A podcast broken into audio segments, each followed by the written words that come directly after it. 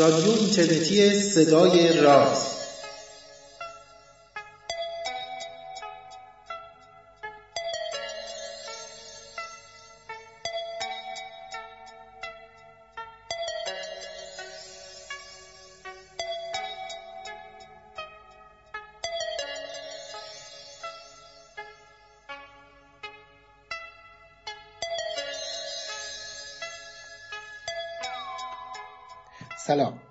نخستین برنامه از مجموعه برنامه های علمی رادیو اینترنتی صدای راز هستش. من پژمان نوروزی و دوست خوبم پوریا نازمی از دو سوی اقیانوس این برنامه ها رو مهیا می‌کنیم. این صدای رازه که میشنوید.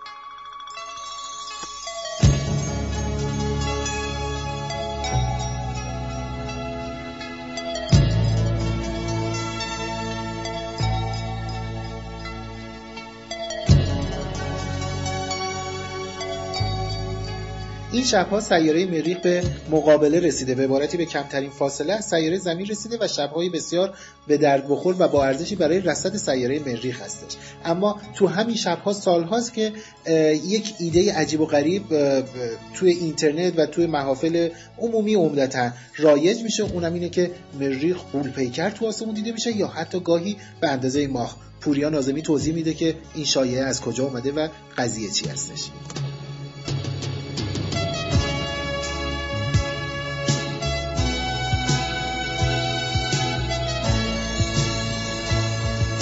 مریخ دوباره به مقابله خودش رسیده. زمانی که در آسمون درخشانتر از هر زمان دیگری از سال دیده میشه و قطر ظاهریش بزرگتر از هر زمان دیگریه هر بار که مریخ به مقابله می‌رسه گاهگداری شاهد این هستیم که در بین شبکه های اجتماعی و در بین ایمیل های دست جمعی که ارسال میشه یک شایعه بزرگ هم تکرار میشه و اون اینکه به و به آسمون نگاه کنید که در این شبها ممکنه که مریخ به اندازه ماه کامل در آسمون دیده بشه. اصل این شایعه برمیگرده به سال 2003 اگر از بچه های رصدخانه زعفرانی هستید حتما خاطرتون هست که در اون سال زمانی که مریخ به مقابله خودش می‌رسید و یکی از نزدیکترین مقابله های خودش رو در طی یک بازه زمانی طولانی به وجود می آورد به نام شب مریخ نامگذاری شد. برنامه های عمومی برای دعوت از مردم برای رصد مریخ به وجود اومد. در این بین ناسا هم یک برنامه و یک در واقع نامه و اعلامیه عمومی صادر کرد برای اینکه دعوت کنه مردم رو به تماشای مریخ و اون نامه بعدها با اندکی تغییر دست به دست شد و موجب و منشأ چنین شایعی شد. اصل ماجرا این بودش که در اون نامه اشاره شده بود که مریخ در این شبها به مقابله خودش رسیده درخشانتر از هر جسم دیگه و بعد از ماه دومین جرم درخشان در آسمون شبه. و اگر در شب 27 آگوست همون شبی که مریخ به مقابله خودش و نزدیکترین فاصلش از زمین می‌رسه زمانی که 55 میلیون و 763 هزار کیلومتر با زمین فاصله خواهد داشتش در آسمون با قدر منفی 2.9 نزدیک منفی 3 دیده میشه و قطر ظاهری چیزی حدود 25 ممیز 11 صدم ثانیه قوس هستش. در اونجا اشاره شده بود که اگر در این شب به مریخ نگاه بکنید به مریخ سرخفام آسمان و با کمک یک تلسکوپ و حداقل بزرگنمایی 75 برابر به مریخ نگاه کنید در چشمی خودتون مریخ رو به اندازه ماه کامل زمانی که با چشم غیر مسلح نگاه می‌کنید خواهید دیدش.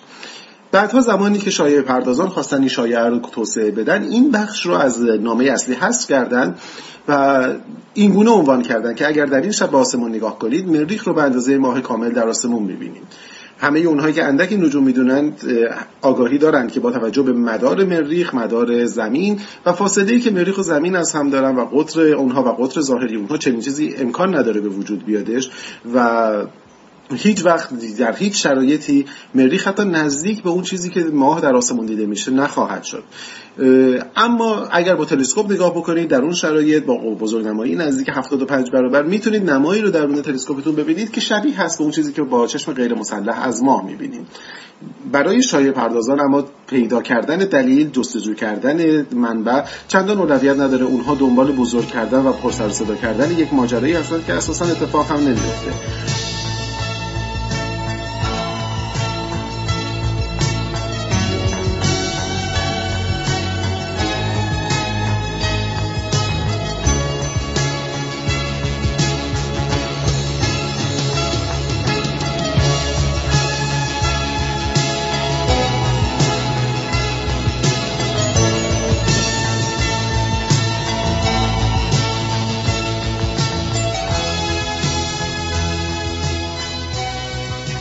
متاسفانه کمبود تفکر علمی در بین مردم و در بین جامعه باعث میشه که چنین شایعه های زود گسترش پیدا کنه. اولین بار زمانی که چنین نامه ای رو می‌بینیم به جای اینکه تصور بکنیم که آیا واقعا چنین چیزی ممکنه چقدر ممکنه که مریخ چند بار ما جسمی رو دیدیم که حتی نزدیک به اندازه قطر ماه کامل در آسمون بوده بلافاصله هیجان زده میشیم و اون رو برای دیگران هم ارسال می‌کنیم و بدین ترتیب یک شایعه ریشه می‌دونه و تبدیل میشه به یک پدیده اجتماعی.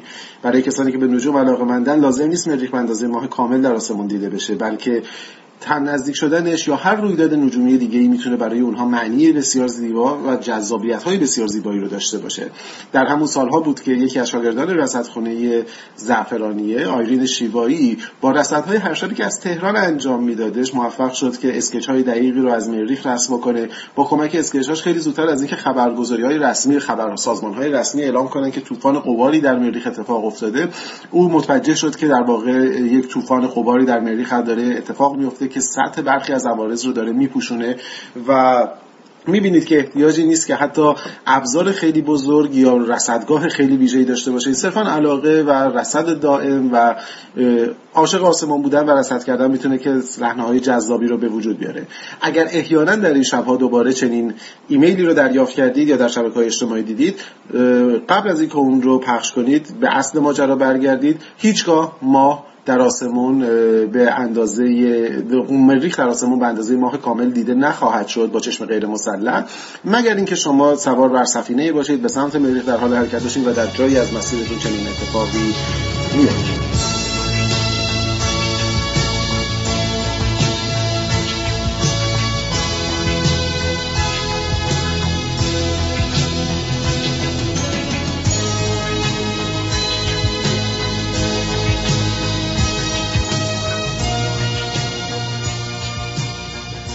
موسیقی رو که تو پس زمینه صدا از ابتدای برنامه تا الان شنیدید موسیقی هست به نام آلفا از آلبوم کاسموس ساخته آهنگساز شهیر یونانی بنجنیس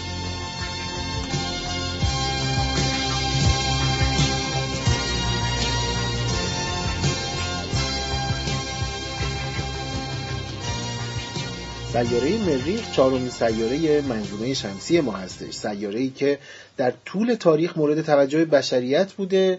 شاید به خاطر رنگ سرخش شاید به خاطر اینی که در دوره های متأخرتر و نزدیکتر متوجه شدیم که خیلی به زمین شبیه اقلیم نزدیکتری به زمین داره نسبت به دیگر سیارات. خود سیاره مریخ نام سیاره مریخ که ما در با زبان عربی این سیاره رو به نام مریخ می‌شناسیم در فارسی به نام بهرام شناخته میشه. سیاره بهرام که یعنی نام سیاره بهرام در فارسی نوین گرفته شده از شکل فارسی میانه اون هستش واژه‌ای که ما به نام وهرام میشناسیمش. یا صورت اوستایی این واژه ورسرقنه هستش. در هر حال با هر کدوم از این نام های فارسی فارسی جدید یا فارسی میانه یا حتی مدل اوستاییش که بهش نگاه بکنیم نام این سیاره نمادی داره از مقاومت و پیروزی در جنگ. به عبارت درستتر این سیاره همواره با جنگ و جنگاوری و پیروزی و مقاومت همراه و همسان بوده. از سوی دیگه این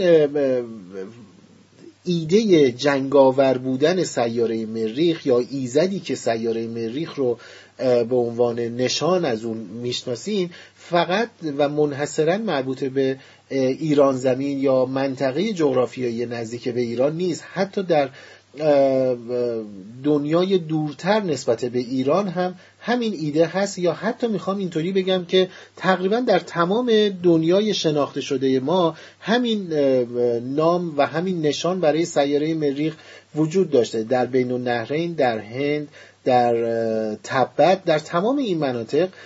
مریخ نمادی از ایزد جنگ و اقتدار و پیروزی در نبردهای تاریخی و باستانی بوده.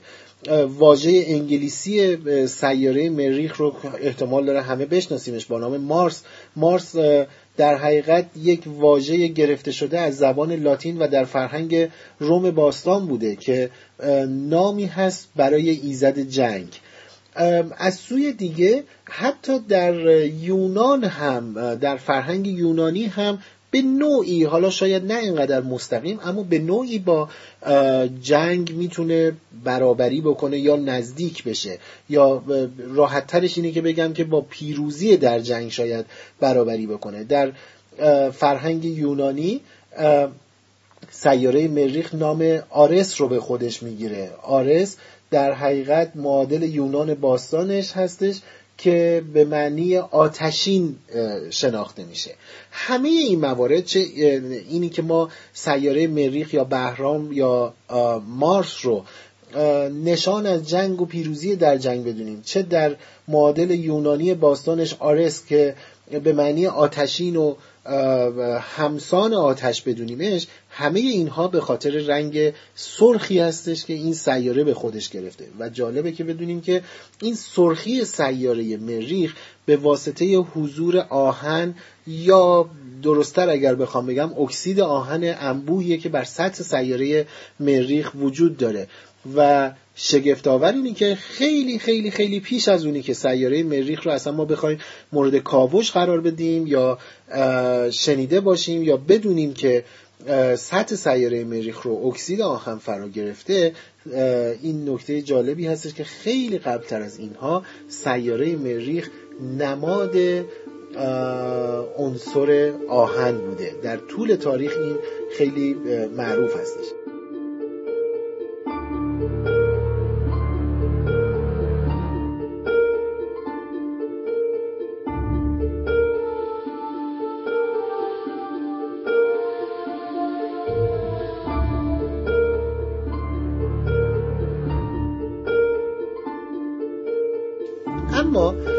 سیاره مریخ یک رویه یا یک صورت دیگری رو هم در نمادشناسی به خودش اختصاص داده.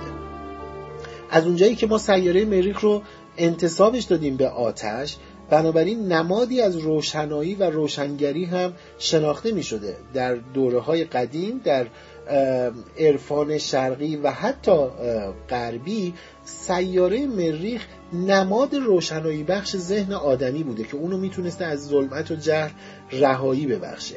این نمود خیلی زیبایی از سیاره مریخ هستش که کاملا با اون نمود جنگ و جنگاوری به نظر میادش که دور هستش و خیلی با همدیگه در نزدیکی معنایی و قرابت معنایی هم قرار نمی‌گیرن. اما یک نکته جالب یا یک قرینه جالب دیگری رو هم این روزها داریم. در همین روزهای ابتدا یا آغازین سال 1393 هجری شمسی در همین روزهای بهار سیاره مریخ به درخشان ترین میزان روشناییش توی این ایام می‌رسه. به عبارتی در مقابله قرار می‌گیره.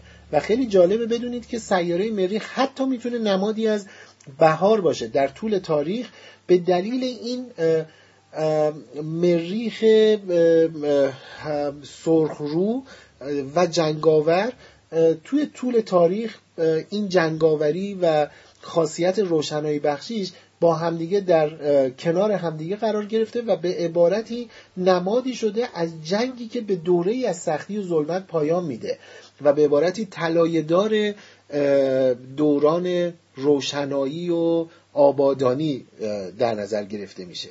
و چه مفهومی نزدیکتر از بهار ما به این داریم. بهار زمانی هستش که پایان فصل سرد و تا حدودی مرده زمستان هست و ورود به فصل زایندگی.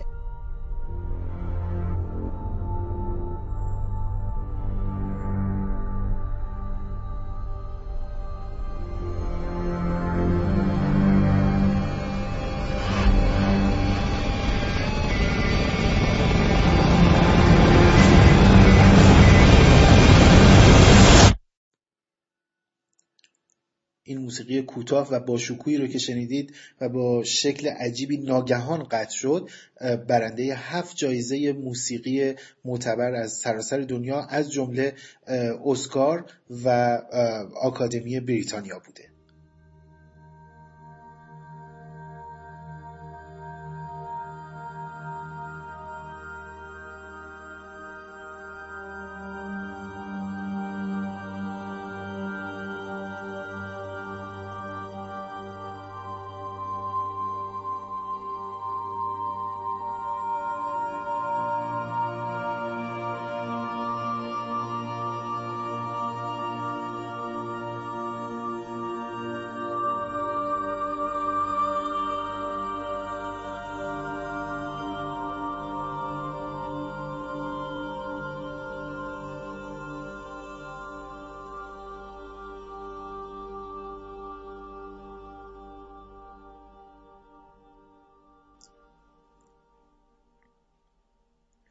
استیون پرایس بریتانیایی سازنده این موسیقی پراحساس و باشکوه هستش. پرایس 36 ساله ابتدا تنها به عنوان طراح موسیقی فیلم گراویتی یا جاذبه به کار دعوت شد. اما پس از بحث‌های فراوان و خلاقانه‌ای که با کارگردان داشت به عنوان آهنگساز این فیلم انتخاب شد و کار را آغاز کرد. خود پرایس گفته که قرار نبود موسیقی این فیلم مثل فیلم های اکشن هالیوودی باشه که پر از انفجار و هیاهوست در این فیلم موسیقی کارکردی متفاوت داره. موسیقی این فیلم در گروه های کوچک ضبط شده و سپس به شکل جداگانه process شده و با همدیگه میکس شده.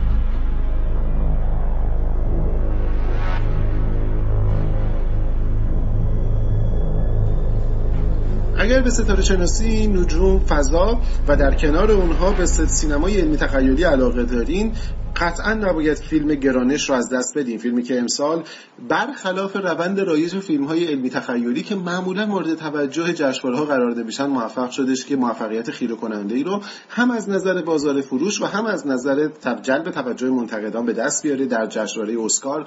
تعداد زیادی جایزه اسکار رو نصیب خودش کرد همینطور در جشنواره های دیگه و برخی اون رو بهترین فیلم فضایی سالهای اخیر می‌دونن. فیلم فوق العاده هیجان انگیزی که با تعداد کمی بازیگر در واقع با دو بازیگر اصلی جورج کلونی و ساندرا بلاک در نقش دو فضانوردی که قازم مأموریت تعمیر تلسکوپ فضایی هابل هستند داستانی هیجان انگیز رو روایت می‌کنه داستانی که باز هم برخلاف بسیاری از داستانهای علمی تخیلی که با حوزه فضا روایت میشه به جای اینکه نگاه به فضا داشته باشه نگاه به زمین داره. به جای اینکه دعوت و تشویق به فضا رفتن بکنه تشویق به توجه و درک زمین می‌کنه.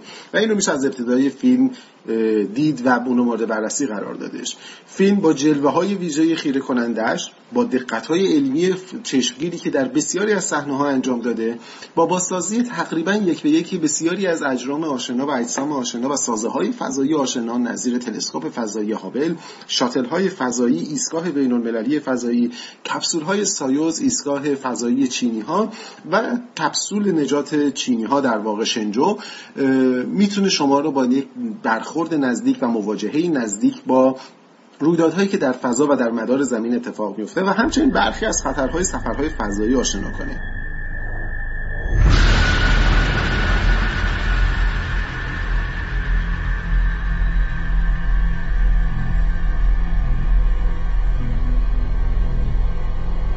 فیلم با وجود دقت های چشمگیر و صحنه های نفسگیری که داره نفس دقت های چشمگیری که مثلا در صحنه مثل آتش سوزی در آسمان نشون میده البته در نهایت یک فیلم هست و در نهایت باید مواظب بود که همه آنچه که در فیلم نشون داده میشه منطبق با واقعیت های سفرهای فضایی نیست. از لباس فضا نوردان گرفته تا شرایطی که ممکنه که در فضا شما گم بشید تا صندلی های جت تا چگونگی انجام یک مأموریت تعمیر و افرادی که متخصص هستند و شایستگی حضور در چنین مأموریتی رو دارن.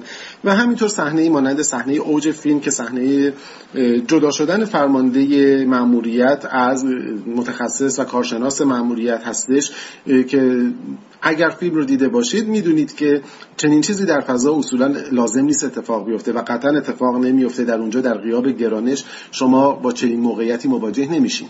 اما با این وجود فیلم فوق العاده فیلم چشمگیری هست. حتما اون رو ببینید حتما اون رو دنبال بکنید. از مناظر چشمگیرش می‌تونید در واقع هیجان زده بشید. و در این حال اگر علاقه منده به نجوم و فضا هستین با ذهن انتقادی و با دید غلطگیر خودتون و منتقد خودتون رو ببینید شکاک باشید و جاهایی رو که شک دارید مراجعه بکنید و ببینید که آیا این چنین اتفاقاتی ممکنه در فضا رخ بده یا نه. ایران تبدیل به که ابزار آموزشی خوب بشه که تا ما دانسته های خودمون رو از فضا و فضا نوردی به نقد بگذاریم یادتون باشه در نهایت گرانش یک فیلم مستند نیست. حتی فیلم مبتنی بر واقعیت های مستند نیستش اگرچه علمان ها و شاخص های اون علمان های واقعی هستند.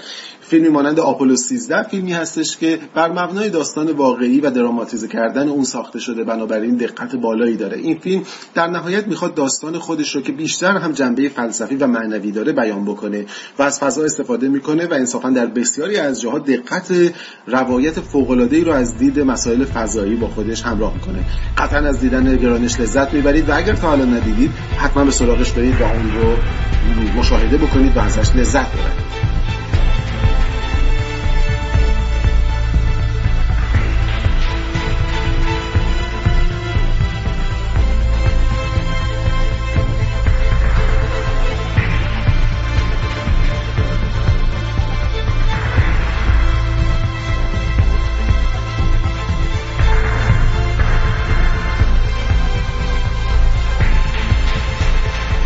5 صبح به وقت تهران. روز پنجشنبه 28 فروردین 1393 و 17 اپریل 2014 من پژمان نوروزی و پوریا نازمی از تهران و مونترال این برنامه رو برای شما مهیا کردیم.